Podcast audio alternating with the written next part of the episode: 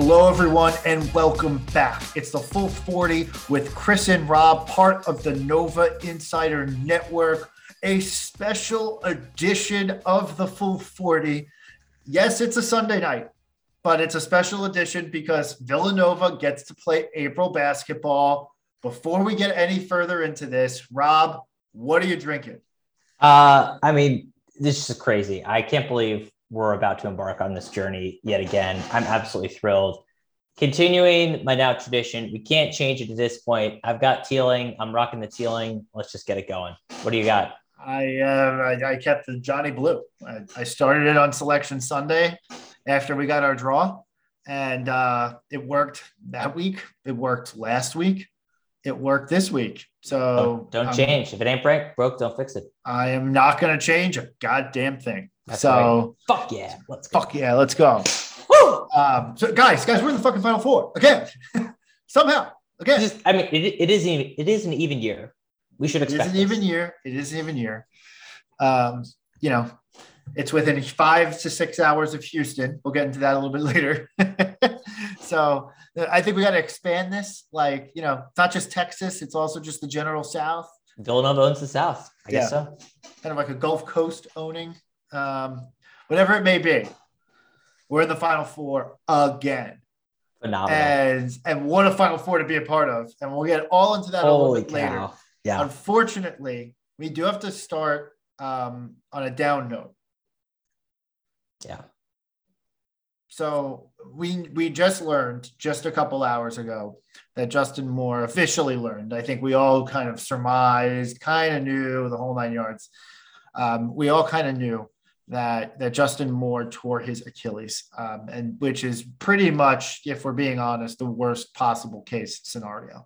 Yeah. I think when Justin Moore went down, everyone should have pretty much expected that he was not going to play next week, um, based on the fact that he was on crutches, he was in a boot, he couldn't walk. Like Yeah. that, that would have been a heroic feat somehow to play next week. Heroic's not even go to describe it. It makes it sound like he has he has um No, it, it would have been a, a medical miracle. Like yeah, yeah first time ever in the history of Achilles injuries. Yeah, like they would have had to investigate him for being like Wolverine or Deadpool at the very least. So like Very so- true. Yeah. So like there's no magical, you know, healing powers there for Justin Moore. Um, so I yeah, it, it it's it's po- it's pretty much the worst case scenario. Rob and I we've talked about this before, but like you can get like six months is like the miracle recovery Yeah. time. Um, but more often than not, it's 12 to 18. Yeah. So this is like this is this is terrible. I, I, I am absolutely fucking gutted for for Justin. Yeah, and to me, it's I was absolutely crushed. You know, you're obviously from a team perspective, it hurts the team, and you're obviously disappointed that he he misses the final four, which is such a unique opportunity. But that aside, it's it's a bigger thing for me just because it is such a significant injury. And yes, people thankfully come back from this. You know, Katie obviously had this and has been able to come back very successfully. And you hope Justin comes back the same. But it's it's a huge to call it what it is. Like it's an inflection point in his life, right? You know, if he's out for a full year, well, a full year takes him to the end of March next year. He's probably not going to come back for a tournament. So I don't know what that does if he then comes back the next year, if he doesn't try to come back because he's getting older. But any way you cut it, this is a, a huge point in his life. And obviously, we, we don't want to be too much of a downer on, on this podcast because there's a ton of great stuff to celebrate. And we want to celebrate the, the whole team's efforts. But it is that to me was just, I was, you know, I was at the bar last night after the game. I was so pumped up, but I was just genuinely really, really disappointed for him. Um, you know, a guy who's put in so much work and is obviously just such a program guy. Uh, it really just sucks to see that. Yeah, I, I, had the most. I, I said on Twitter, like I, I literally felt every emotion. I I can't recall a time that was like I feel every literal every emotion in the book um, that I did last night because he goes down and I'm just like a mess. Yeah. At the same time, we're about to go to the Final Four, which has only happened seven times in our school's 100 and so year history. So this is not like a common occurrence. It's becoming more common, right? 13, uh, four and 13 years, uh, three in six tournaments. Like it's becoming more common. Like call spade a spade. Yeah. But like, but like this is this this is a thing that's crazy. Like this is like not a lot of schools get to experience this. Like, and Yeah. we've experienced it a lot um, recently. So, so, so like I'm happy because of that. I'm absolutely jazzed. Like we did it. We overcame it. I was happy for this team. Colin and Jermaine came back for this. Justin uh, stepped up in his role. They allowed him that space. Like we talked earlier in the year, he said he wanted to be a killer. They allowed him the space to kind of grow into that killer role Yeah. and just to have him uh, him in particular like to, to to to lose that opportunity was was just oh my god it's gut wrenching Yeah. absolutely gut wrenching and like and like look this is not a shot at justin at all. Like like i, I think that justin is going to make a full recovery and, and find a way to make it back. But like we could be a year and a half until we see justin moore on the court again. And like i hate to think about that as a worst case scenario but you kind of have to be realistic about about stuff like this. Like and it's going to take him time to get used to playing through it etc if there is a guy who i trust and if there's a program i trust to guide him through this recovery process it's justin moore and it's villanova Totally. and so and so and so i'm going to look at the i'm going to spin this a little positively for just a second because this is going to be in a year and a half when we write the next chapter in this story so to speak, from like a fan perspective, because he's going to have a lot of chapters in the next 18 months. But when we write, start to write the next chapter in his story for Justin, it's going to be a really fucking cool story, Yeah. right? Like it's going to be an awesome story because he is going to get healthy. He's going to do everything he can in his recovery. They got John Shackleton, Shackfit himself is going to help guide him through this whole entire experience. Jay is going to do everything that he can. They got the best you know sports site guys they got the best team and the best culture to put this really good in, like situation in place around justin to get him right but I, we'd be lying if we said that the next 18 months are going to really suck for for for justin and i i, I just feel for him i really Yeah. do Totally. Yeah. And I don't think there's a whole lot more we can say about it. Um, No. other than, you know, we're thinking about him. Obviously it totally sucks for him, but um, I, I'm I don't know. reminded of that. I'm reminded of that Thanos meme where, like, from from Infinity War, where he snaps his fingers and then and then and then he's like, "Well, what did it cost?" And it's like everything. yeah, yeah, Yeah. yeah, it's true. It's true. like, like it's kind of how it like it's kind of how it feels like right now. Yeah. It's it's like it's like when we won the when we won the final four, uh, we won the elite eight game and made the final four. We're hosting the trophy, cutting down the nets, and I'm my my mind's spinning. I Yeah. can't remember. I can't remember a time where I had that like like tomato soup for brains after watching a Villanova game that we won. yeah, yeah, And so- absolutely. um, it's crazy, but I, I- think that's all we can. I, I, I don't want to spend too much time. yeah, on and we, and we don't have a we don't have a, a lot of additional information anyway. So Yeah, we don't know how long it's going to take. We know he's going for surgery this week. Um, we know he's not going to be with the team down in New Orleans because of the surgery um, and the recovery from it. Um, so, so that's good. It's getting it's getting treated quickly. It got diagnosed quickly. It's gonna everything's gonna happen fast um, for the, you know the time being before the recovery period uh, you know takes its takes its course. Yeah. But that being said, before we go any further, this podcast is brought to you by Home Field. Um, and Home Field is the provider of vintage gear, the good brand. Um, based in Indianapolis, um, the brand has brought a 14 piece Villanova collection to the market. I am wearing currently right now. I love this shirt. And I know, Rob, I know you love this design too I love that one too. the the Okay. dinosaur letter Villanova. Um, it's a blue shirt with white lettering. This is like the Kerry Kittles era, and I wore it personally because this reminds me of Kerry Kittles. Guess where Kerry Kittles is from? New Orleans. Okay, so there you go. That's where I. That's why I got it on. Home field has a little something of everything for everybody. Um, I've been wearing them all tournament. I've been wearing them all Biggie's tournament. It's brought us excellent, excellent fortune. And so, and so you got to check it out. If you're a first time customer, use the code full 40 to get 15% at checkout and check out their Twitter page because they're a great Twitter handle. Um, in addition to everything else, um, I'd be interested to see. They've been putting out new deals, new designs, new shirts for everybody. Just keep a lookout. I'm not saying I'm not making any promises because I don't know, but just keep a lookout at Home Field Apparel. Um, check it out. It's it's awesome.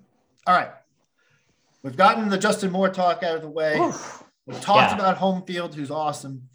Now it's time to Let's have some fun. Let's, have go. some fucking fun, guys. We're going to the fucking final four. Absolutely. Again, oh my gosh. And and, and I want to start here. Like, like we're gonna get into the game recap the, against Houston, but just like we know the final four now.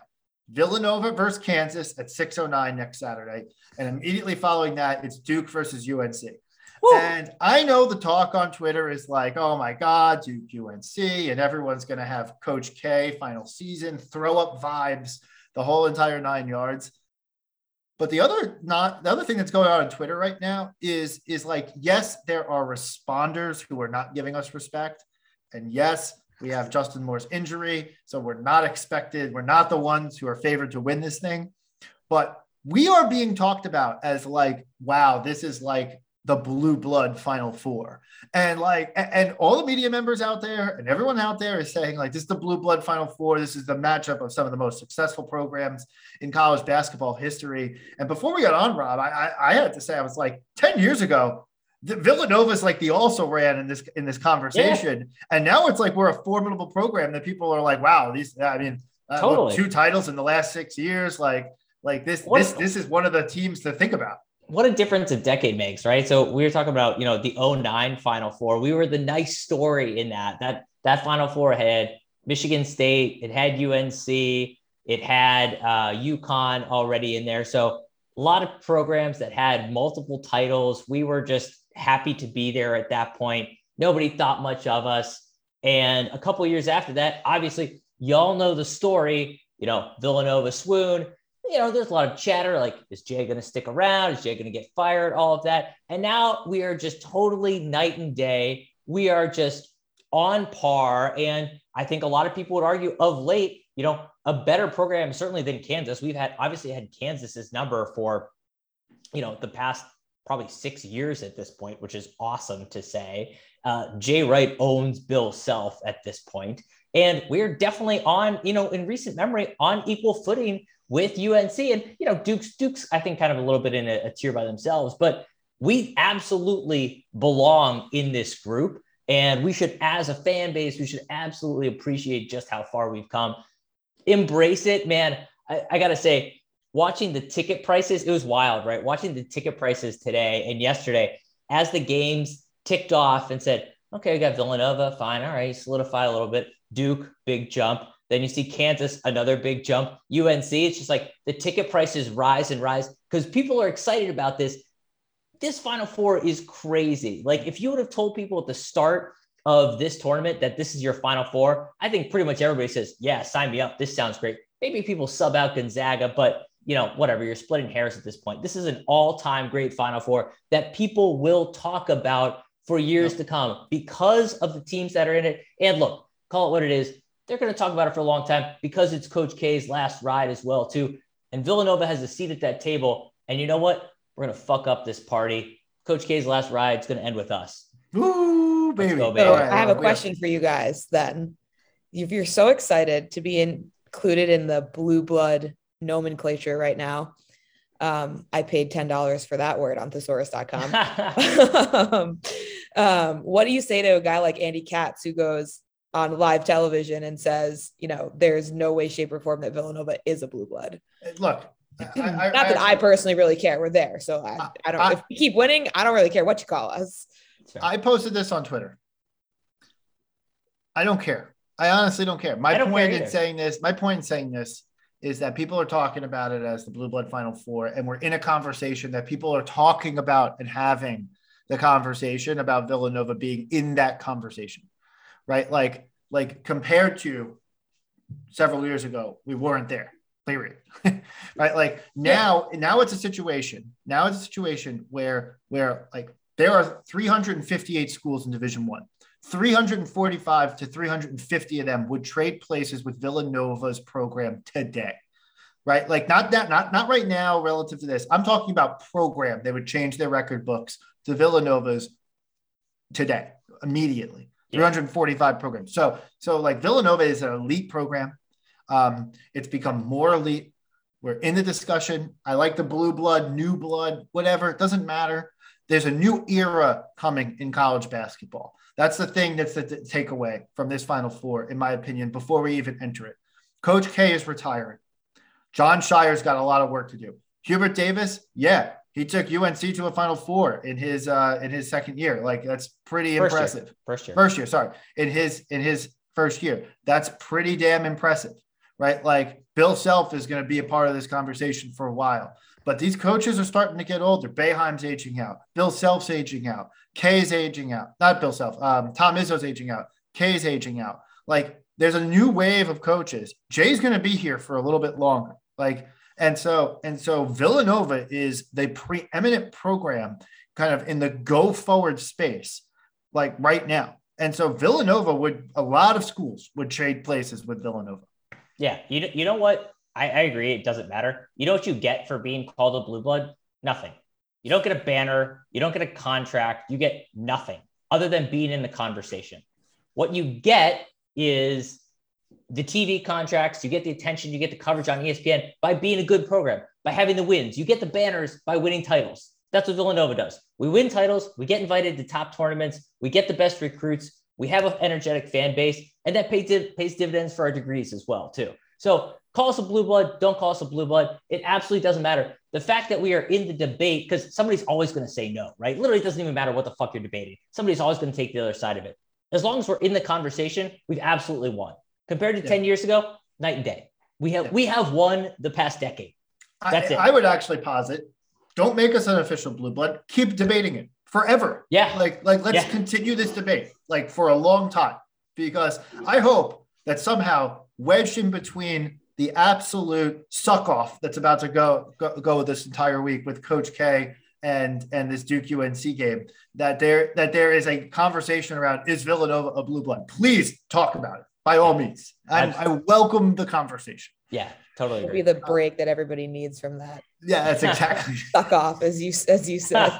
We'll be the we'll be the, the the commercial break that everybody gets annoyed by. Yeah, that's No. correct.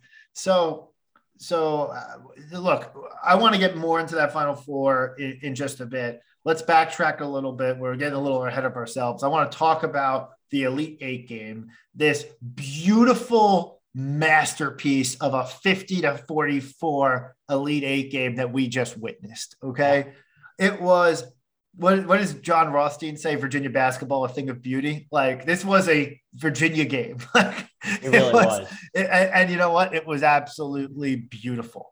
Um, this was two teams executing defensively at a high level. Villanova shot like crap. Houston shot like crap. Houston actually shot better than Villanova did. Fun fact. Um, Not not from three, they didn't. not not from three and not from the free throw line. Oh, Uh, God, so yeah. so so we finished. We won the game with 50 points. There weren't 100 points scored in this game. This game was a root canal. We knew it going in. Another root canal. Jay called for it. Jay got the better of Kelvin Sampson. We won this game because we beat Houston at their own game because it's also our own game and we've been doing it better and longer. Okay. So so they tried to play our game and we took it right to them. Everyone's got a plan until they get punched in the face. Well, we punched them in the face and they lost their plan. Their entire game plan was offensive rebound, crash the boards, go crazy on defense, play a lot, like play play like with a lot of intensity, hand check, do everything that you possibly can, right, to make the other team uncomfortable and we made them uncomfortable. We came out hot. Jermaine hit that first three. Jermaine's also our alpha dog of the week. I'm just going to hand that award out. Alpha dog of the week, March alpha dog of the month, of the month, March, easily. Yeah. Dramarch Samuels, alpha dog, period, end of story. Award handed out. Yeah, it, it was really interesting. Obviously, I, I totally agree with your point in terms of us making them flustered. They did defensively, they executed their game plan very well. They absolutely smothered Colin. I don't think he's been that taken out of a game probably since Baylor, I want to say. And I think he was even more involved in Baylor too.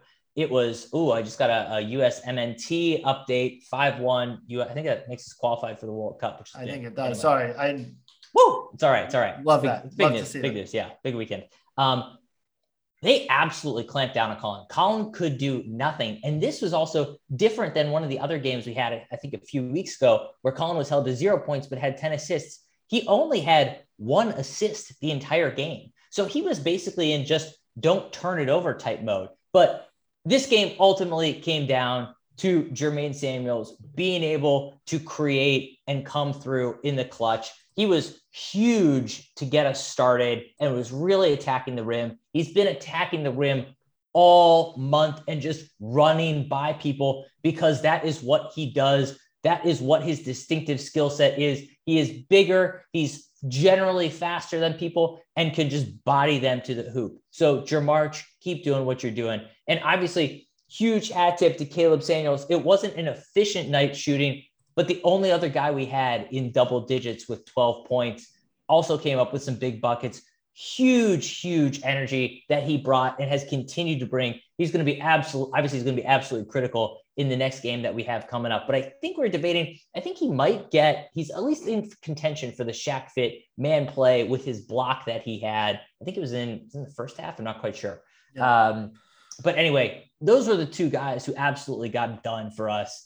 And a huge effort. yeah. send Caleb home. We sent That's him right. home, baby. We sent him home. Caleb home. Absolutely. Playing in front of his, his hometown, will return to Tulane and the Nolans.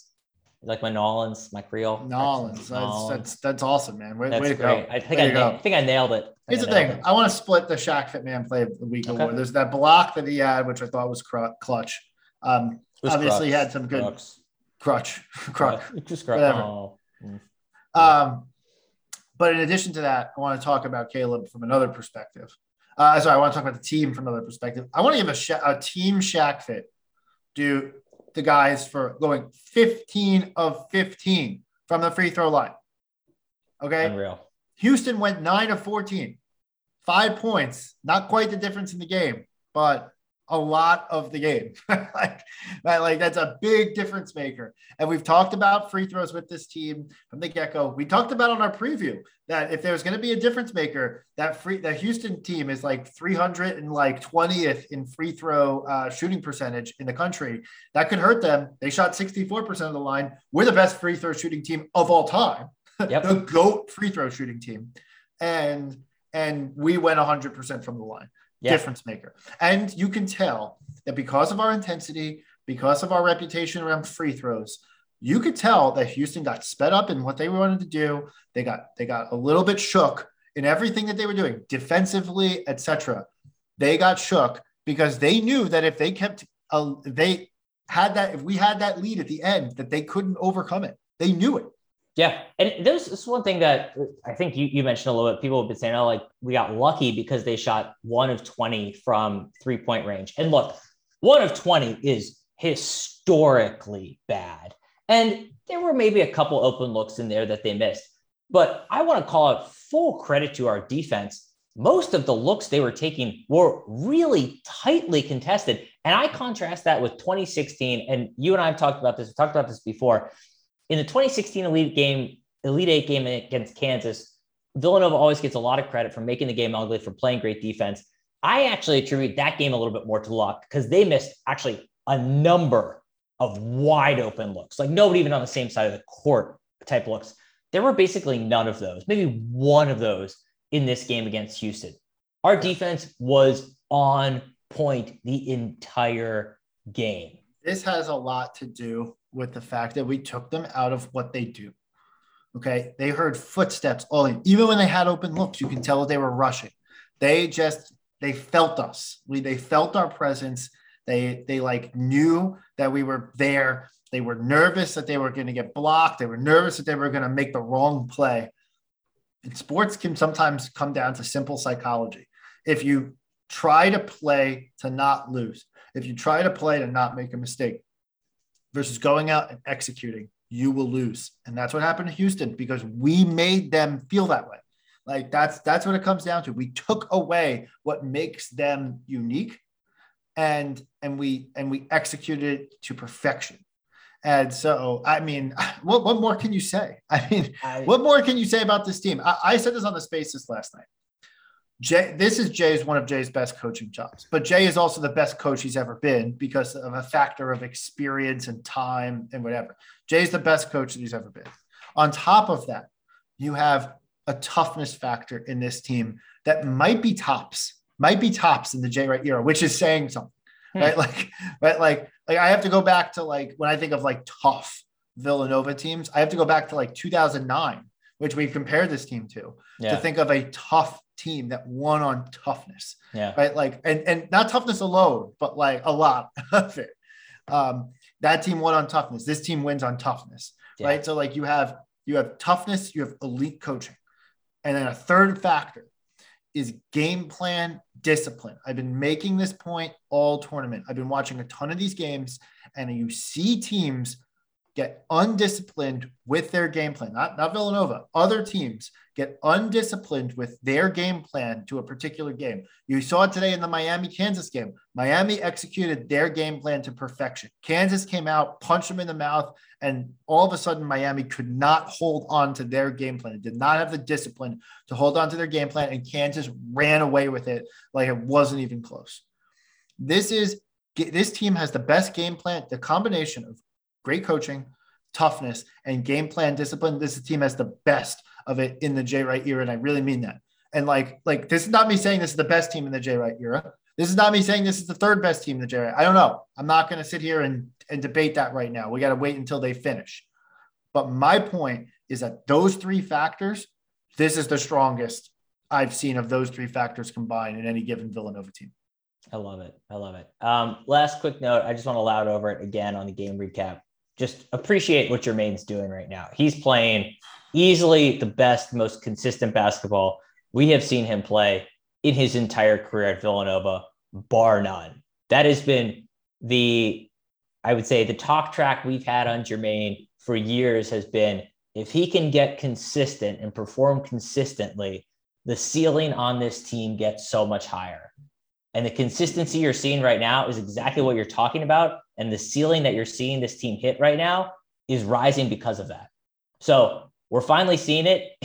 The timing couldn't be any better. So absolutely appreciate Jermarch right now.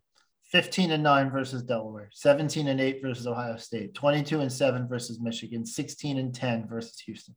Unbelievable. Unbelievable. And I think he had one foul yesterday. I think he had no fouls the game before. And he's playing matched up against big guys and absolutely playing incredibly disciplined basketball. He's so shooting- like huge hat tip. Unreal. He's shooting 50% from three during the He's, tournament. he- he's Jenkinson. it's awesome. He's Jenkinson. It's great. Um, Uh, so quick question then. If we've had Jermanuary and we've had Jermarch, what are we gonna is it jerk roll? sure. Ooh, I don't like What it. is I don't like What it. is- what Can we keep can we keep Jermarch? I just think we go with Jermarch. Let's keep going with Jermarch. It's just Jermarch until it doesn't run it is doesn't over. become it doesn't become April madness. So we're just gonna stick with it's just Jermarch. Yeah. Fair. Like, like, like we jokingly say, let's April Nova after let's Yeah. March Nova, but like everyone still says, let's March Nova. Yeah. So we're going to stick with Jermarch. It's Jermarch. All right, fair yeah, enough. It's official.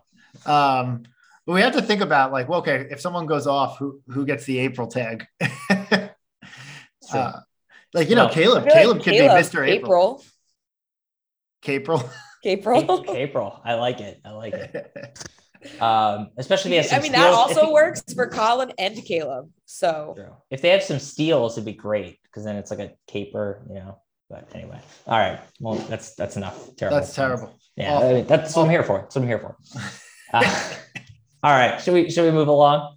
I mean, we could, we should move along. I do want to say, um, I want to talk a little bit about one player, and this is not a pass the fucking ball award of the week by any stretch of the imagination, but we got a lot of conversation on our spaces last night about this particular player. That's Brandon Slater. Mm, Um, and the question has been, where's Brandon going? Like, what's happening with this guy, etc. So I want to point out two games. The two games against the Big Ten teams, they got him in foul trouble, and so he never really got going in those games. Um, he has not filled up the box score at all.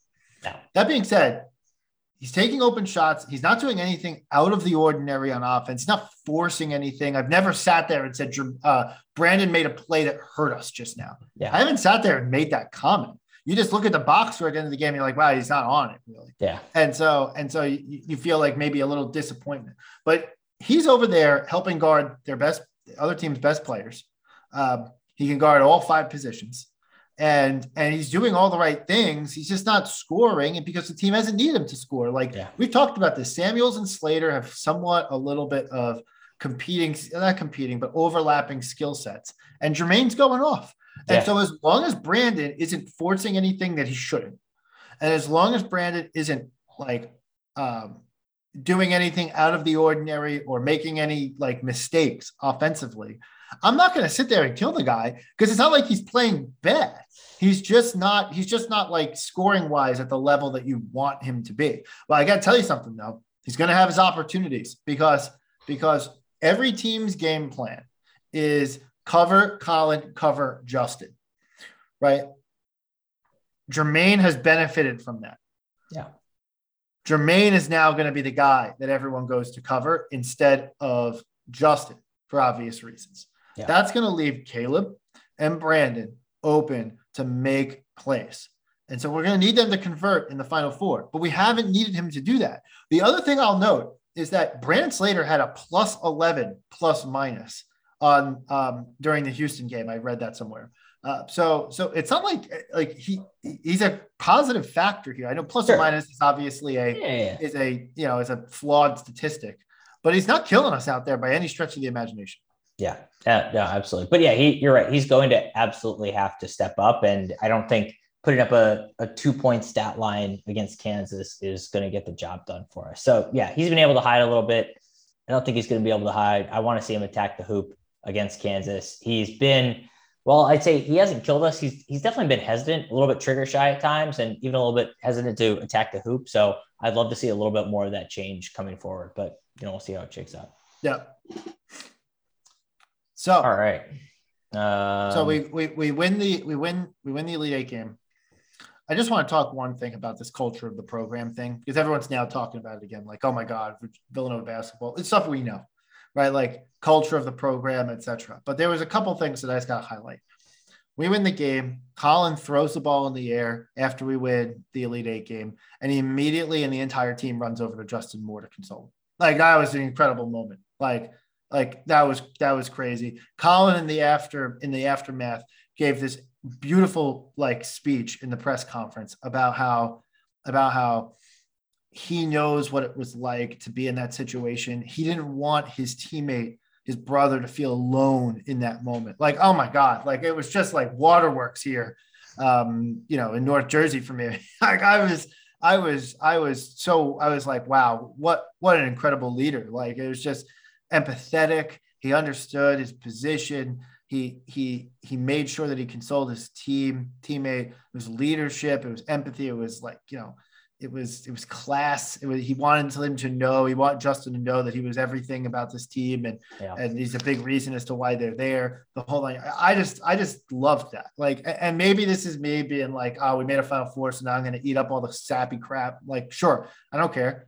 Kill me about it. I don't give a shit. Like No. this is this is fucking awesome. No, I mean, look, it, it's something to celebrate about this program as as much as what their on court success is, and I think that's something to be really proud of as an alum too. Is just not just what what has been built, but how it's been built as well. The character of the guys that have come through, how they carry themselves both on and off the court, and this is, I think, just like a perfect example. I don't know. I feel like I'm a talking head though at this point. It's just like a media narrative. It's kind of Yeah, I don't bullshit. care. I don't care. but- I'm gonna stick with the media narrative. Yeah, whatever. I'm whatever. sticking with the media narrative for one more thing. One more thing on the media narrative.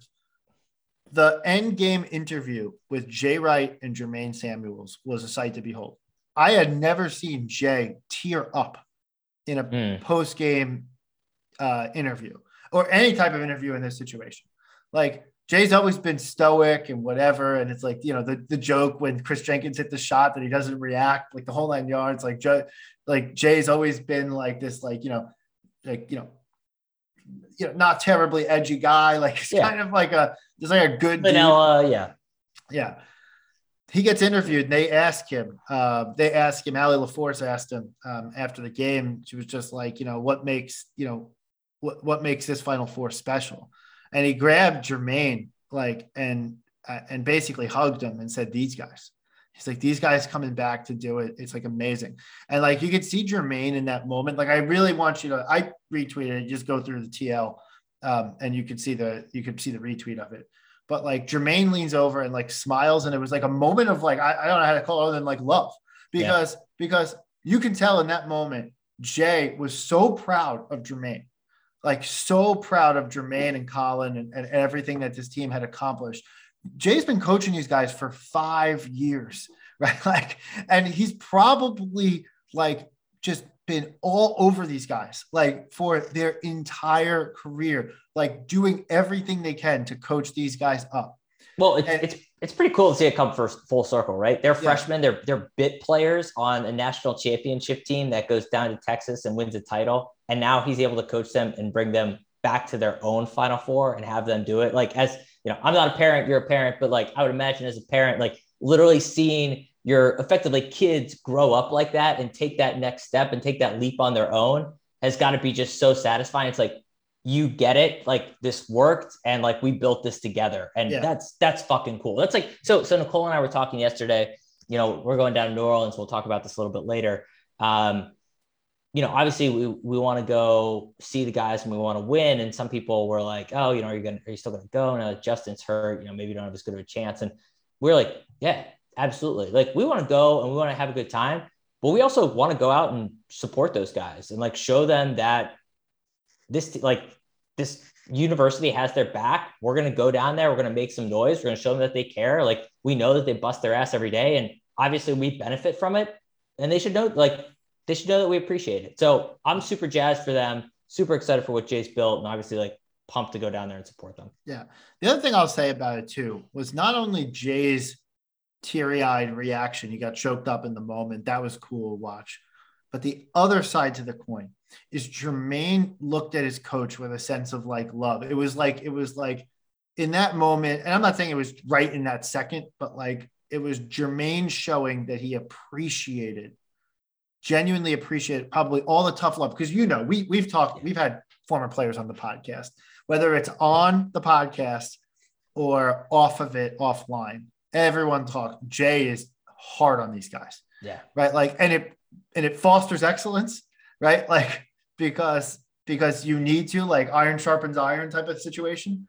But like like you talk you hear these guys talk sometimes and you're like man he's just so he's tough man. He yeah. he'll just ride you until until you get it. And and you could see that in that moment jermaine like understood. He's like my coach did this because he loves me right like did it because he wants me to be a better person better man better better player etc and it's all it's all paying off and like that cool moment that exchange there was like really special so really cool. All right. We got to move off the sappy shit. I want to move on to the fun shit. Yeah. Uh, Should we talk about New Orleans? So we're going to New Orleans, baby. Bourbon oh, wait, wait, Street. Wait, what? before we go, should we do our other? Let's do our other ad read. Go ahead. All right. So, in addition to Home Field, this episode is also brought to you by the Roundhouse Band. So, the Roundhouse Band is, I can't say enough about them. Chris and I have raved about them on some of our previous podcasts as well amazing, energetic nine piece band. Doesn't matter what the occasion is wedding, corporate event, fundraiser, special occasion they have got you covered. Unique blend of sounds customized for your guests. They know everything that you want to hear, whether it's the old classics, whether it's the hits from today. You tell them what you want to hear, they will absolutely get it done. And I'll tell you what, they can get everybody out on the dance floor. The events we've been to with them, you've got the old folks, you've got the young kids, like everybody's there, everybody's having a blast. So they absolutely get it done. So look, whenever you're ready to create some timeless memories, no matter the occasion, the Roundhouse Band is absolutely your answer in the tri state area. Pennsylvania, New York, New Jersey, they have got you covered. So for more information, visit them at roundhouseband.net. That's R O U N D H O U S E B A N D dot net. And when you reach out to them, you can actually get a 10% discount when you mention that you heard about them on the full 40. So again, Roundhouse Band, no matter the event, they have got you covered. You've got to check it out. So I, I'll just add on to the end of that that and you, we've we've talked about this on prior episodes, but Yeah. having seen them perform live, these guys are legit. Yeah. I, I'm wondering, are they going to go to New Orleans Jazz Fest? Uh, like you know, Ooh, I don't know. I think can we get Roundhouse at New Orleans Jazz Fest? maybe stretching a little bit on the Jazz, but yeah, might be a it. little bit of a Uh, stretch. Might be a little bit of a stretch. But if you want to have a wedding, Yeah. you have anything else, that, that, there's your go-to. Absolutely. All right, let's let's have some fun, baby. Final four. Let's go. Go Let's to go. New Orleans, baby. Woo-hoo. No Louisiana. Love it. The home of Caleb Daniels. He's The home of. Caleb Daniels, the home of Kerry Kittles. They went to the same high school. I bet you'll hear that talk track. Oh my This week. God. Ad nauseum. Ad, Holy ad nauseum in the so Villanova bad. space. No one else is going to hear it until we play. Um, but Hey, did you guys actually know that Caleb Daniels is from New Orleans and he actually went to the same high school as Kerry Kittles? I was didn't also know from that. New Oh my Orleans? Did you know that? Did Rachel, you know crazy. people forget this, but Phil Booth scored 20 points in the 2016 national championship game. And a lot of people don't know this. Chris Jenkins' mom taught him how to shoot. Unreal. The thing- Unbelievable. the things you learn. Wow. If only we were a blue blood, people wouldn't forget. The more you know. The more you know. Yeah. Star. Beautiful. Um, Nola. Chris, what do you know about Nola? Um, the French Quarter, Bourbon Street, beignets. like, Yeah, I, Um, that's about all I know about it. well, I, it's it's weird. This is a city that I haven't been to, and like Rob, you and I have been a lot of places for bachelor parties and whatever. Been to. Nashville, been to Vegas. Um, I'll- we've been I'll- we've been to Chicago. We've been to like a bunch of places between Villanova. We've traveled to Kansas City. We've traveled to Houston. We traveled to San Antonio. Spent a you know hot minute in Austin there Yeah. for a second. Uh, you know we've been places, and a- and yet New Orleans hasn't come up. You know, it's funny. I I will admit I haven't been all I haven't been all that jazzed to go to New Orleans. Hey, Get out. I'm here all. Rachel, I'm you and I are doing the rest of the podcast. Um, I haven't been all that Jazz to go to New Orleans for whatever reason, which is funny because I do have a couple, a number of friends actually who are from New Orleans, went to school in New Orleans and raved about it. So this is obviously the perfect excuse to go to New Orleans. Um, so I don't know a whole lot more about it other than the few things that you mentioned. I was trying to look up some fun facts about it. Obviously, Mardi Gras, first Mardi Gras celebration held in the 1800s. Masks are mandatory on Mardi Gras floats. I'm not going to give you fun facts. I was going to try, but they're actually not that fun at this list I was looking at. So, anyway, we can move along. New Orleans, what I will say, this is what I have already learned about New Orleans. It seems that they have about the same number of flights flying into and out of New Orleans as they do as into and out of San Antonio. Oh if you've God, been trying to book flights or trying to book hotels, you know how much they have filled up in the past few days. It's crazy. Also, kind of blows my mind. I don't mind understand why these airlines aren't just like jamming some more flights down there. Like you know the final four is coming. You've got to look at these air traffic patterns every year, and there's just a huge balloon when you know the teams are good. But anyway, so I don't know. Should be an interesting experience. A little bit of warm weather, get us out of uh, you know, out of springtime into a little bit late springtime, summerish, I guess. We'll see how it is. But anyway, we're gonna be there. I, I, yo, yes, yes.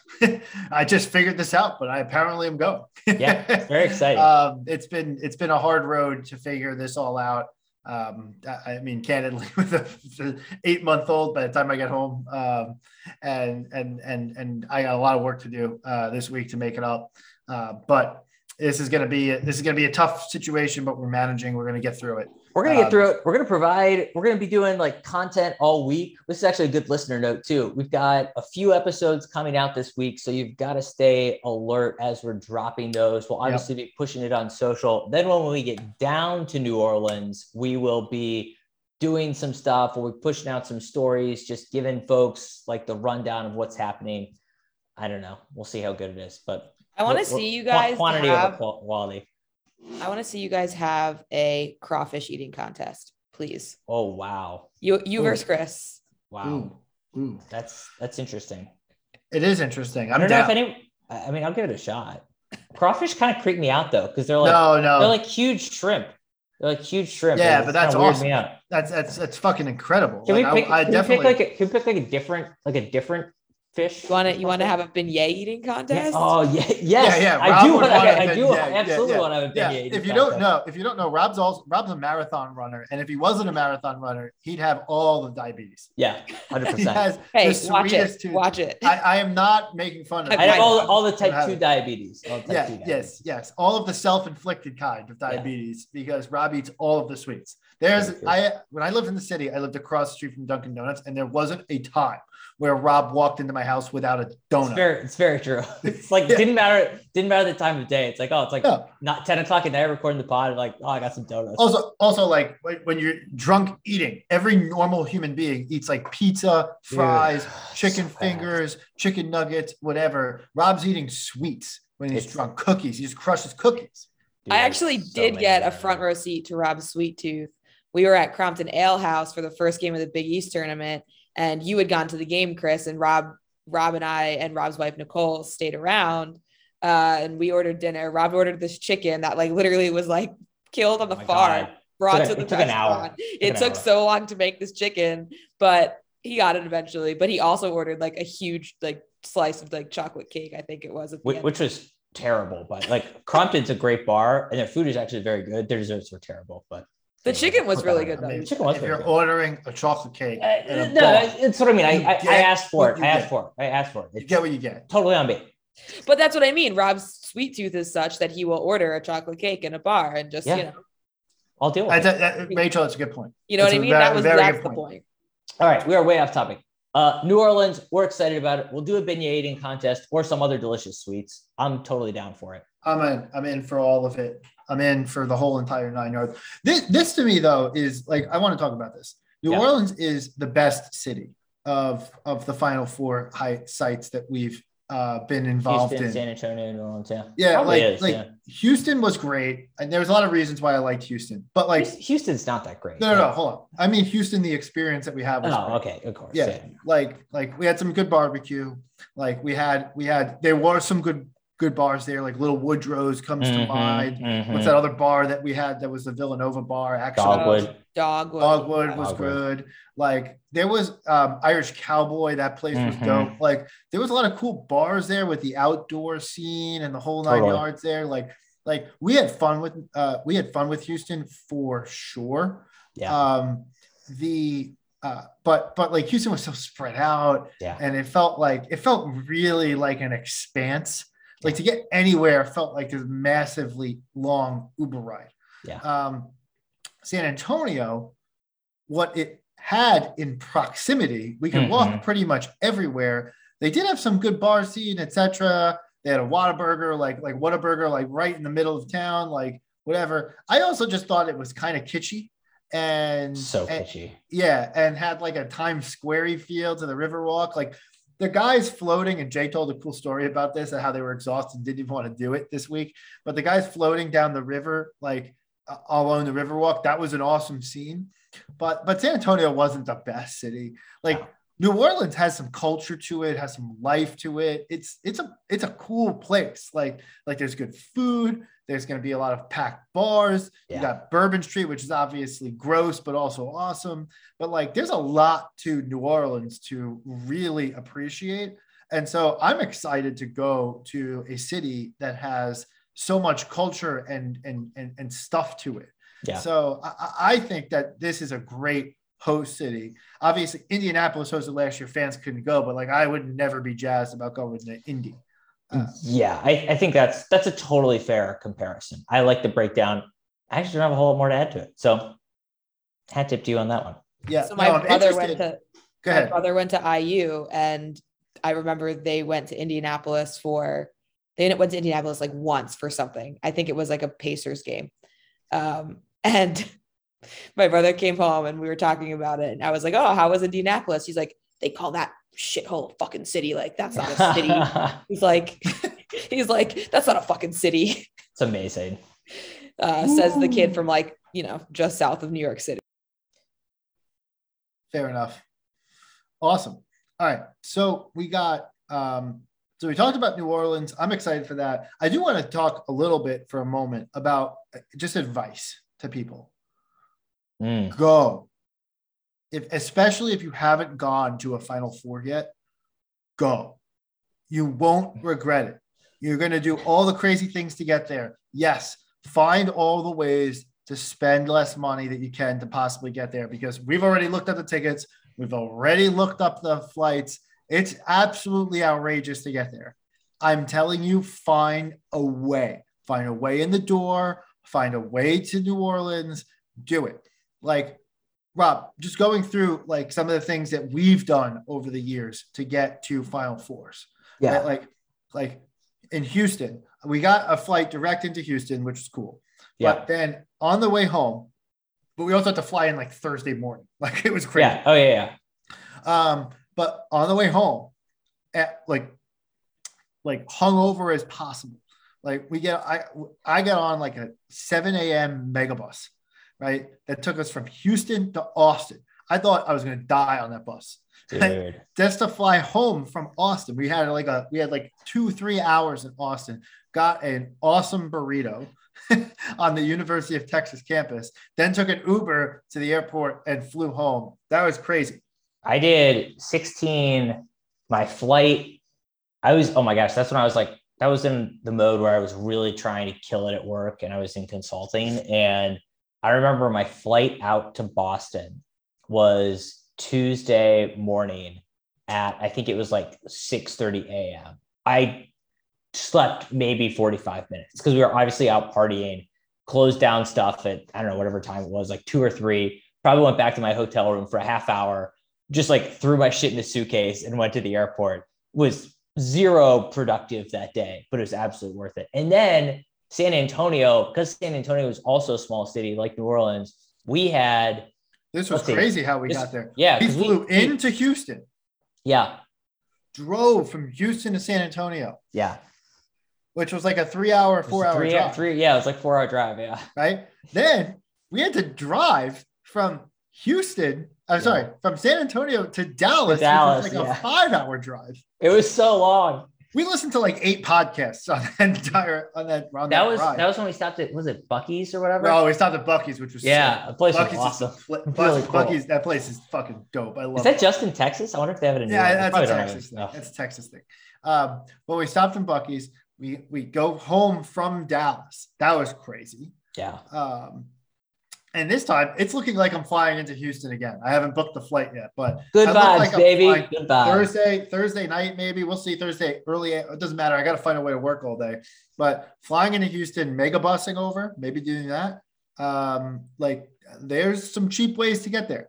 I just looked out of Newark, right? So Newark is pretty good spot from Philly, from um, fr- from Philly or from uh, or from New York. Like you get to Newark, Connecticut, wherever you're coming from, um, from the Nova Nation, Newark's not a bad Newark's not a bad place to fly from. I'm getting to Houston for like a hundred bucks, Which is crazy. which is crazy because to get into New Orleans, I don't even think there's a direct flight there anymore. There, there may not be at this point. Yeah. Like, I mean, like, also a hundred dollars to travel that distance is crazy. You should just do that just because you can. To me, Just I'm gonna do that and then I'm gonna fly home and then fly to New Orleans. what, what are you doing this week? I'm just going to Houston as a cheap flight. You know, why not? Yeah. You gotta, get some barbecue. It's like it's, just- cheap, it's, it's cheaper than the Uber. I was going to go to the Just, Upper East just Side. enjoying the friendly yeah. skies. What's so Yeah. bad about that? I was gonna, I was gonna take an Uber to your place, Rob, but I'll just go to Houston instead. It's okay. Oh, Oh. So I mean, look, there's ways to get there. Figure it out. You got Houston, you got Memphis, you got Atlanta, you got um, Jacksonville, you got Tallahassee, you got uh, Mobile. You have you have you have cities in the region, Baton Rouge, whatever it may be. You have cities in the region. Find a way to get in the area. Drive the rest of the way. Whatever you guys got to do, do a road trip. If you're a student, do a road trip. Rob, you road tripped to to Detroit in the 2009 Final Four. way back when. Yeah. Yeah. That was uh, a little stopover in Pittsburgh, the old parents' house. That was a fun one. But but do you regret a moment of doing it? Absolutely not. Yeah. Of course not. No. So and Rachel, you've had an experience at the Final Four. Oh yeah. So I was uh, a senior in 2016, and uh, the nice thing was, and we got confirmation on the Twitter Spaces the other night that, or last night, that they still do in fact do this. Was so the NCAA reserves an allotment of tickets for students for the schools to like give to their students, and they're forty dollars. So and if you win the if you win the Final Four game, you get automatically sent like via email your ticket for the championship game at zero extra cost. So you actually end up paying $20 for a final four game and $20 for a championship game, which is insane value. Like, come on, it's incredible value. So. So if you're a student and you are able in Oh your lottery score, because that's what it was based on, um, in your lottery score, and you get that email saying like you're in the top lottery scores, and like you will get an email before. This has probably already happened at this point too. Now that I'm thinking about it, but buy that ticket, just buy it, because that's what I did. That's how this whole thing started. Was I bought the forty dollar ticket? My mom was like, "It's forty dollars. You're not going to waste that much money if you Oh, can't yeah. end up getting there. Like it's only forty dollars." So we did that. And then I was supposed to we were we were driving ourselves crazy looking at all kinds of flights. I was supposed to go apartment hunting um, because I was really close to getting a job in DC like for after graduation. And so I actually was down in DC and I was like, well, why don't I just fly out from BWI because nobody was really flying out from BWI. It was Syracuse, like Syracuse and Villanova were a little too far north and then UNC was a little too far south. So I felt like it was like kind of a forgotten. Got a decently priced flight. I think my mom also had some expiring air miles that she needed to Nice. use, which helped, right? Uh, then so I flew into Houston, got a direct flight. I like, but I flew in like super late. Like I got there at like I don't know, like midnight. And a friend of mine arranged for his cousin to like pick me up at the airport. Super sketch, right? Like I don't, I've never met this person. So this guy like picks me up at the airport. He lets me stay in his apartment for like the one night. I actually had Quiznos, which I hadn't had in forever. I forgot. Oh, about that still Oh. you know, well, that's what I said. I got food poisoning that night. So maybe if you see a Quiznos and you're like, whoa, this still exists, don't eat there. But I got food poisoning that night um, in this random dude's apartment. So that was also fantastic. Um, Sorry, I'm, I'm dying right now because I'm thinking of the scene from 21 Jump Street where she, she's like, oh, let's have a pop Quiznos. Sorry, that's an obscure reference, but I'm just like, I'm laughing. Good. Yeah. no, it's a good reference. That's a great movie. Um, so yeah, so then my like my the next night my friends flew in. So we had gotten an Airbnb. We stayed, there were like four or five of us, I think. We this guy clearly had put like a mattress in an extra room in his house and then listed it on Airbnb at an exorbitant That's so rate. terrible. And there were Oh four or five of us. I'll never forget this, like horizontal on this one mattress because it was like a hardwood floor. Like, where else were we gonna like Oh lay? God. And there was no like couch or anything. So it was just, and like we kind of like threw a blanket like This is so terrible. But we were 20 and we didn't really give a shit, you know, like we were just, and then we went and we had a great time. I mean, Houston was a fun city because there were, there was barbecue and, you know, you just, there was a lot to do between the games. I never, I mean, as students, we like lined up and we were the, the, for the, the championship game, like we got there super early. So we were in that line, like in the fan fest area for like 10 hours probably. Like we got there like as early as they would let us stand there. Like we got there and we were like, I was like in the front row what and like on the side that Chris Jenkins like hit the buzzer beater. So on. good. So Amazing. The budget. hundred percent worth it. the Like budget the budget thing reminds me it's like the student because when we went in 09 we were, we were students and it's yes it's a great deal because the university gives you basically a free ticket but they don't cover your lodging so i remember No. when we drove out you know we, we were ours was in detroit like great city to host the final four in like terrible it's like it's 2009 it's the height of the financial crisis 2000 yeah 2009 um gonna get a cheap room at a closed down like yeah, warehouse. it was it was a it was a best it was a best western. It was absolute trash.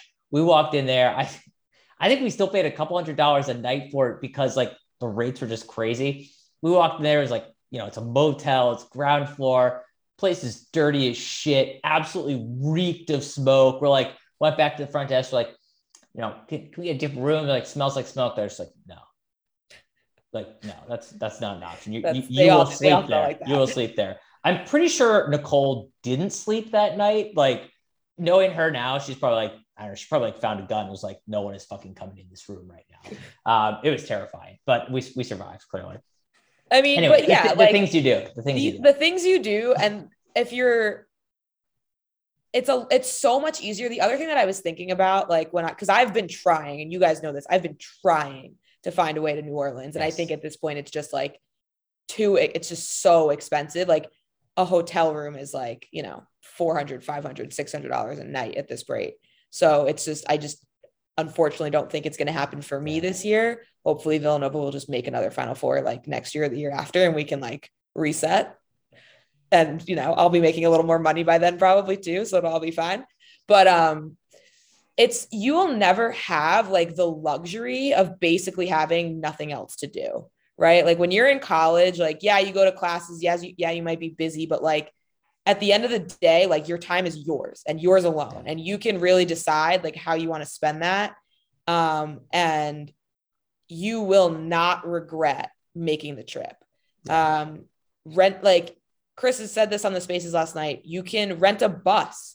Like if you get 15, 20 people, if you're in a frat, you're in a sorority, you're That's in a true. club, you can rent a bus. You can charter a bus, like and split between a bunch of people. It's not that expensive. You can You have more agency than you realize. yeah is- you is yeah point. exactly like you have like you can make it happen like i think my year was the year a bunch of guys rented an rv and they drove an rv down I love that. um like it's and and the best part is like it might suck for like the six hours or seven hours or whatever like you endure it for but the, by the time you get there you're just so happy to be there and just so excited and i feel like after this like the like the shitty like covid years that we've had sure. past two years like just go like if you Yeah. can go just go like you 100% 1000% i guarantee you on your deathbed will probably think about it and go wow i'm so glad i did that Yeah. Go. absolutely. Go and butter up an alum. They will absolutely pay for your drinks. maybe Awesome. even your flight if you catch we got a game right to time. play. We got a game to play, don't we?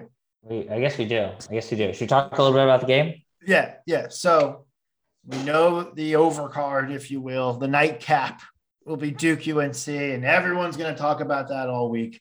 That's why the full 40 exists, ladies and gentlemen, to talk about Villanova and Kansas, that classic scrappy underdog game That's right. that no one's talking about between I don't know schools that have won six plus national championships, the winningest program of all time in Kansas, the winningest program of the last six years, or basically like top three in that regard. Like you know, just that game just happens to be the undercard. And what other scenario would that be? The the the the the worst game of the two that they put it in the non primetime slot but here we are. crazy. so so you have the two schools, the two private schools in Duke and Villanova, who are probably the best vil- private school programs in the country.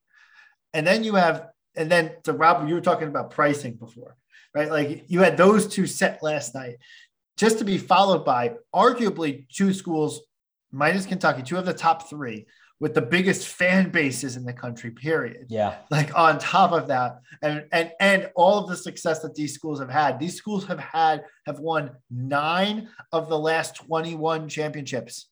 Like Crazy. insanity right? They won nine of the last 21 and so and now it's going to be 10 of 22 um It's not so, so so not bad you add all of that together and you have a final four for the ages Yeah. and we're a part of it. Um, we get to play Kansas, the Kansas Jayhawks, familiar foe. We saw them in 2016 in the Elite Eight. We saw them in 2018 in the Final Four. We won both times. In the intervening years, um, we Yeah. lost. Played to him in them- 1819, played him in 1920. Yep, we lost them at Allen Fieldhouse. We returned the favor. Jerm- Jermaine, big game Jermaine was born. He had a buzzer beater, not a buzzer beater, sorry, an end of game. There's like shot two seconds left, Ahead. Yeah, three pointer to go ahead. Um, and we won that game versus number one Kansas at the time. So we're, to my knowledge, three and one in the last six, seven years uh, versus versus Kansas. I think I got all the games there. I Uh, think so. I think that's right. uh, and so here we are. We meet again, a familiar foe. It Oh, no, you forgot Battle for Atlantis. Battle for Atlantis. I said six or seven. Battle for Okay, yeah, Atlantis was in uh, 13 14. Yeah. But still Bill Self. So another Yeah. another victory for Jay over Bill. Another victory for Jay. Then you have to go back to 2008, where we got throttled by by Kansas. Oh, yeah. Yeah, in that game. And then we exchanged victories in a home and home series back in like 03, 04. Um, and then That was that was 04, Roy Williams though, right? What? Is that Roy Williams then? Uh, yeah, that was the Roy Williams Yeah. era. Yeah, yeah, yeah, yeah. Yeah, that's right. But anyway, anyway, so long hit point being long recent history with Kansas, which like Yes. you wouldn't necessarily expect, but here we are. There, there's a real kind of rivalry. I I would imagine Kansas fans feel it. We as Villanova fans may not feel it because we've just kind of been smoking them in the games that. Oh matter. no, I think Villanova fans feel like there's a rivalry here, Bruin. I, I agree. I, I think so. Yeah, I mean, Um, I, I, like to think, but we also smoke them. It's kind of like the St. Joe's rivalry. Like, oh yeah, it's a rivalry. It's cool, cool, cool. We, we just crush you all the time. It's no big deal. I love it. I love it. Can, love Kansas fans probably like, "Fuck you, we're the winningest program ever." I'm like, "Yeah, what what have you done for me lately?" I love it. Um, so so KU, we got to play the Jayhawks, uh, and and this is a loaded team. They're the last number one seed standing in the tournament. They're the best team left on KenPom. Ken Palm has us as one point dogs um, to to Kansas. Though that does factor in no Justin Moore injury, so now we know we got a Justin Moore injury. So I'm interested. I think the line will probably end up being like five, three, four, five in that range without Moore. Um, but but it's going to be hard to handicap this this game Yeah. without Moore. You don't know how this is all going to shake out. Supposed to be a. This is interesting because Kansas plays a little bit different than they have in years past. In years past, we used to be able to kind of slog it out with them, and the 18 game is a little bit of a different story because that team was our team was just so like otherworldly elite um, that we played at a faster tempo than we do any than we do now. But but most of the games that we play versus Kansas are like root canal slog, like like rock fights. But this Kansas team wants to get up and down the court. And so, and so they are the 61st fastest team in the country. And if you watched their game versus Miami today, uh, Providence slowed them down. Creighton kind of slowed them down. But if you watch their game um, today versus Miami, Miami was able to slow them down, spurt at times when it was advantageous to them because Miami also doesn't love playing totally slow. But they were able to spurt at times in the first half, and they came into the half with a six point, six, seven point lead. And then in the second half, Kansas sped them up. They got them going. Miami had no game plan discipline. Um, and, and so Kansas, uh, Kansas steamrolled them in the second half because they started getting up and down the court, turning them over, etc. Kansas got a great offense, they got a great defense, and they play at a fast pace. This game, again, is going to be about can Villanova slow KU down? We have the game plan discipline and the toughness to stick to our game plan. Walk it up the court slow, make time expire, make good possessions, don't have live ball turnovers. Can Villanova do all those little things to not let Kansas get out and run? If this team gets out in transition and runs, they have athletes for days and they will run us off the court. If I'm being completely candid with you, Yeah. uh, they can run us off the court. They have that ability to do that. That's what they did to Miami. We're obviously a way better team than Miami, but we can't turn this into a track meet at all, let alone the Justin Moore injury. Uh, but now we have five players who play significant minutes who are going to all be on the court most of the game. Yeah, and I'm not all that concerned. I, I hear you. I'm not all that concerned about them being able to get out running. Jay's proven time and time and time and time again that he's able to dictate the pace. Um, and well, yes, I understand the speed side of things. Like that's not typically a Bill Self style. Who do you need to know on on Kansas? They're two primary guys, Agbaji and Christian Braun are Brown, two- Brown, Brown, Christian Brown, Brown. whatever. Uh, It's spelled like Braun, but he calls it. fuck, well, pronounced fuck it. Call him mispronounce his name. Sucks. Um, anyway, both first round, uh, projected kind of first round, early second round draft picks for Brown. Uh, Agbaji is supposed to be like a kind of top first round pick. So those are the, the primary guys. Agbaji's been around for a while too.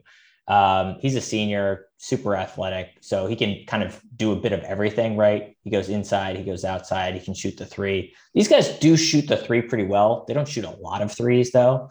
Um, so it doesn't concern me all that much net net, but you know, we'll see how it shakes out. I guess the big question mark in my mind is um, how deep do we end up going, do you think? Obviously, you know, Caleb, Caleb slots into the starting lineup now, Of right? course. Caleb takes Justin's role.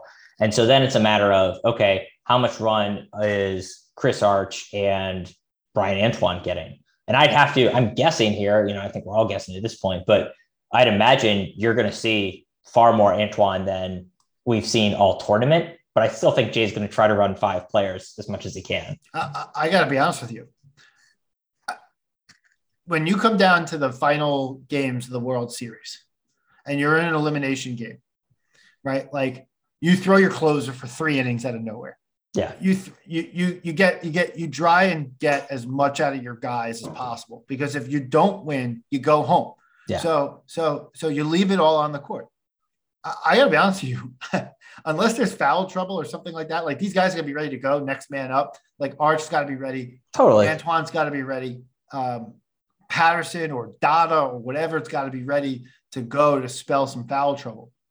But I think the five starters are going to play like 38 minutes. Like I, I think it's going to be. I think you're going to see a lot of minutes from these guys, and I think Jace is going to ride them. And I think these guys are going to say, "I don't care." Like, like I want to play every. Like, do you think Collin Gillespie's going to want to come out of this game? Do you think Jermaine Samuel's going to want to come out of this game? Like, Jay might force them to. But like these guys are going to leave it all on the court. You got two possible games remaining. Period. Like, like No, you I- play on I- Saturday, you win. You play on Monday, and then your and your whole career's over if you're Collin and, and Jermaine. Yeah, I, I don't think for me it's not a question necessarily about the energy level. I think it's just literally going to be about managing fouls at that point, just keeping people in the game. And like, uh, although call what it is, like playing 40 minutes is, is a lot of fucking basketball. Like people are going to need a breather. So I point being, I think you're going to see a li- you're going to see more than two minutes of Arch. Just my point, right? Like that's just always played the past two games. I, I think, but but but I'm going to be honest with you, and this is going to be interesting to see. I don't think over. I'm going to send it over under. 15 collective minutes between Arch and Bryan Antoine. Over or under? What are you picking?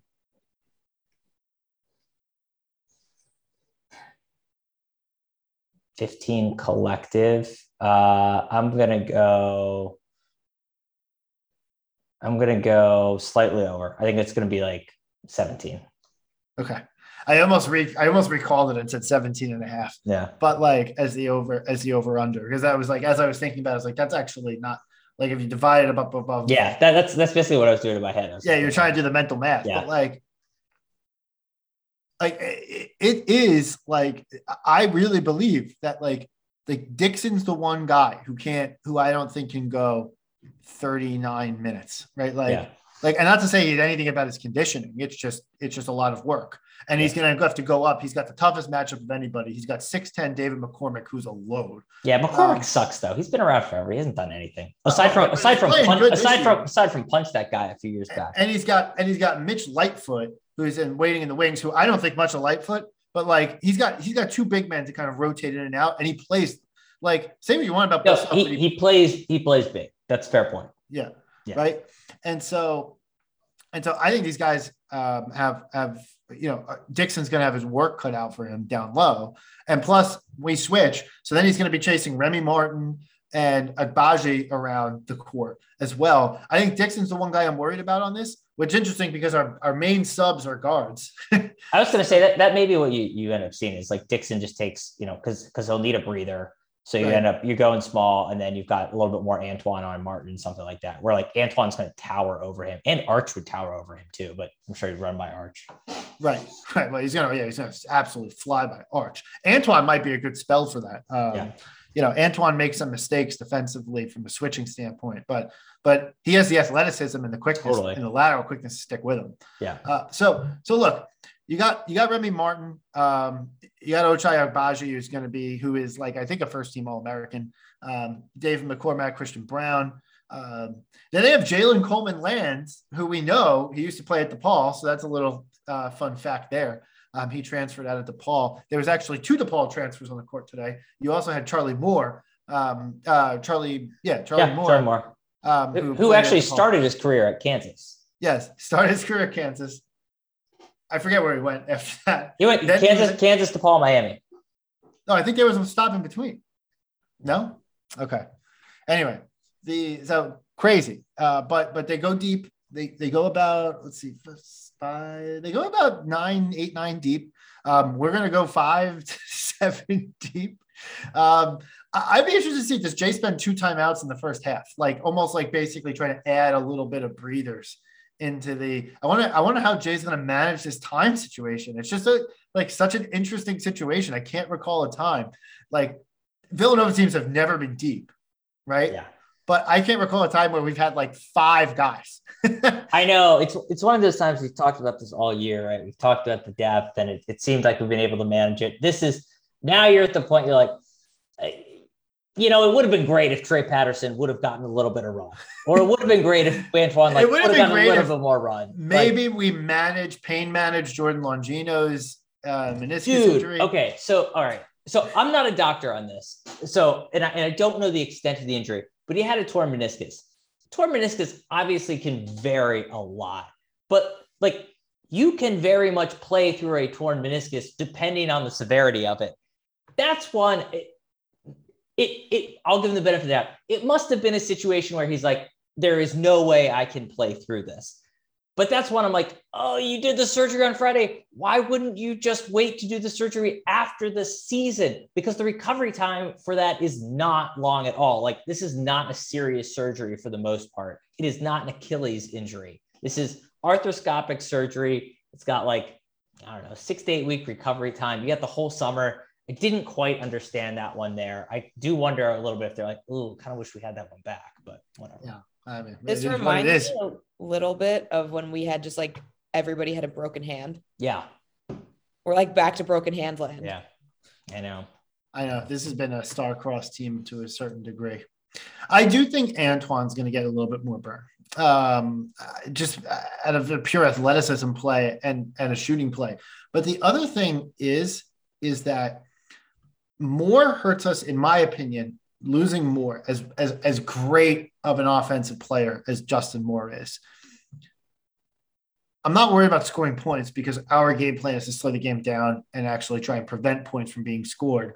So we're going to be a rock fighting with everybody. So I'm not too worried about it. What I'm worried about is executing on the defensive end. Mm. Uh, because you know the rest of the teams in the country, the rest of the teams left want to play fast, Yeah. right? Like like KU is 61 in adjusted tempo, Duke is 170 in adjusted tempo, um, North Carolina is 39 in adjusted tempo. All these teams are going to want to slow us, speed us up, and we're going to want to slow everyone down. We're the slowest. We're by far the slowest team remaining in the in the dance. It's not even close.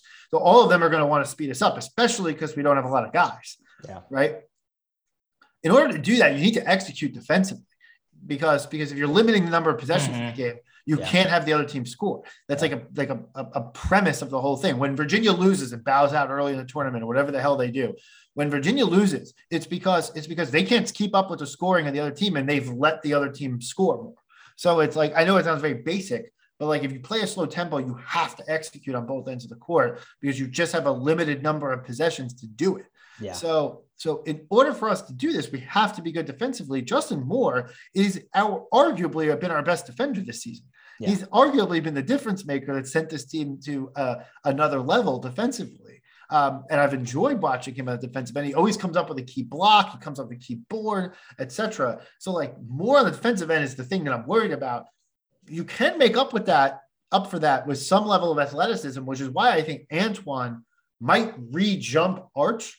Like I Mm. know we talk about floor ceiling and that whole Yeah. debate, and like there's no debate that Arcidiacono has a higher floor than Antoine does, but there's no debate that Antoine has a much higher ceiling than Arch does. Yeah. And so, do, do, does Jay pull Antoine aside and go, Bryan?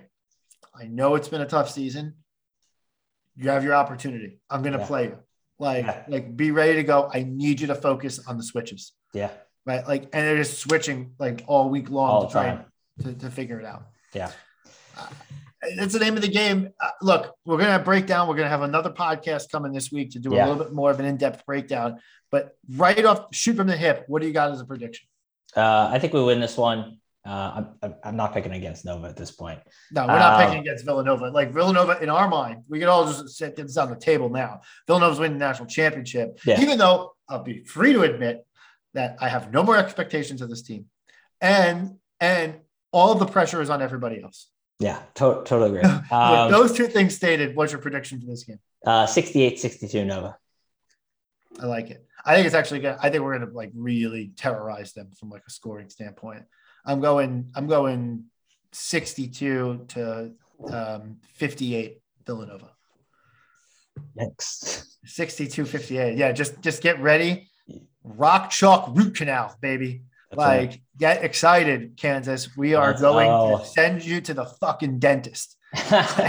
Amazing. Like, like that's kind of the, that's kind of the, the, the brand of this team, and we're gonna make it happen. Phenomenal. All right. All right. I think we I think we got a podcast. A podcast in the books.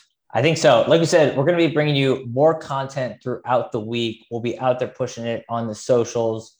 Um, but stay tuned. Keep checking the feed. At least a couple more podcasts dropping. I mean, it's Final Four week. We're giving the people what they want. You want the content. We're giving you the content. That's exactly right, Rob. Awesome. Okay. Check us out at the full 40, Twitter, Instagram, TikTok. Hello. We're on the TikTok. We're on the TikTok. Okay. It's really Uh, good. Our last video is really good. Check us. It got, uh, it got good traction. It is really good. Check us out. Spotify, um, Apple Podcasts, Spot, SoundCloud, YouTube. Rate, rate and review us. rate and review. Smash the subscribe button. When they say- I love when people say that. Just smash that subscribe button, right? Like, I love it. Oh. But thank you, everybody, for listening. And as always, let's go Nova.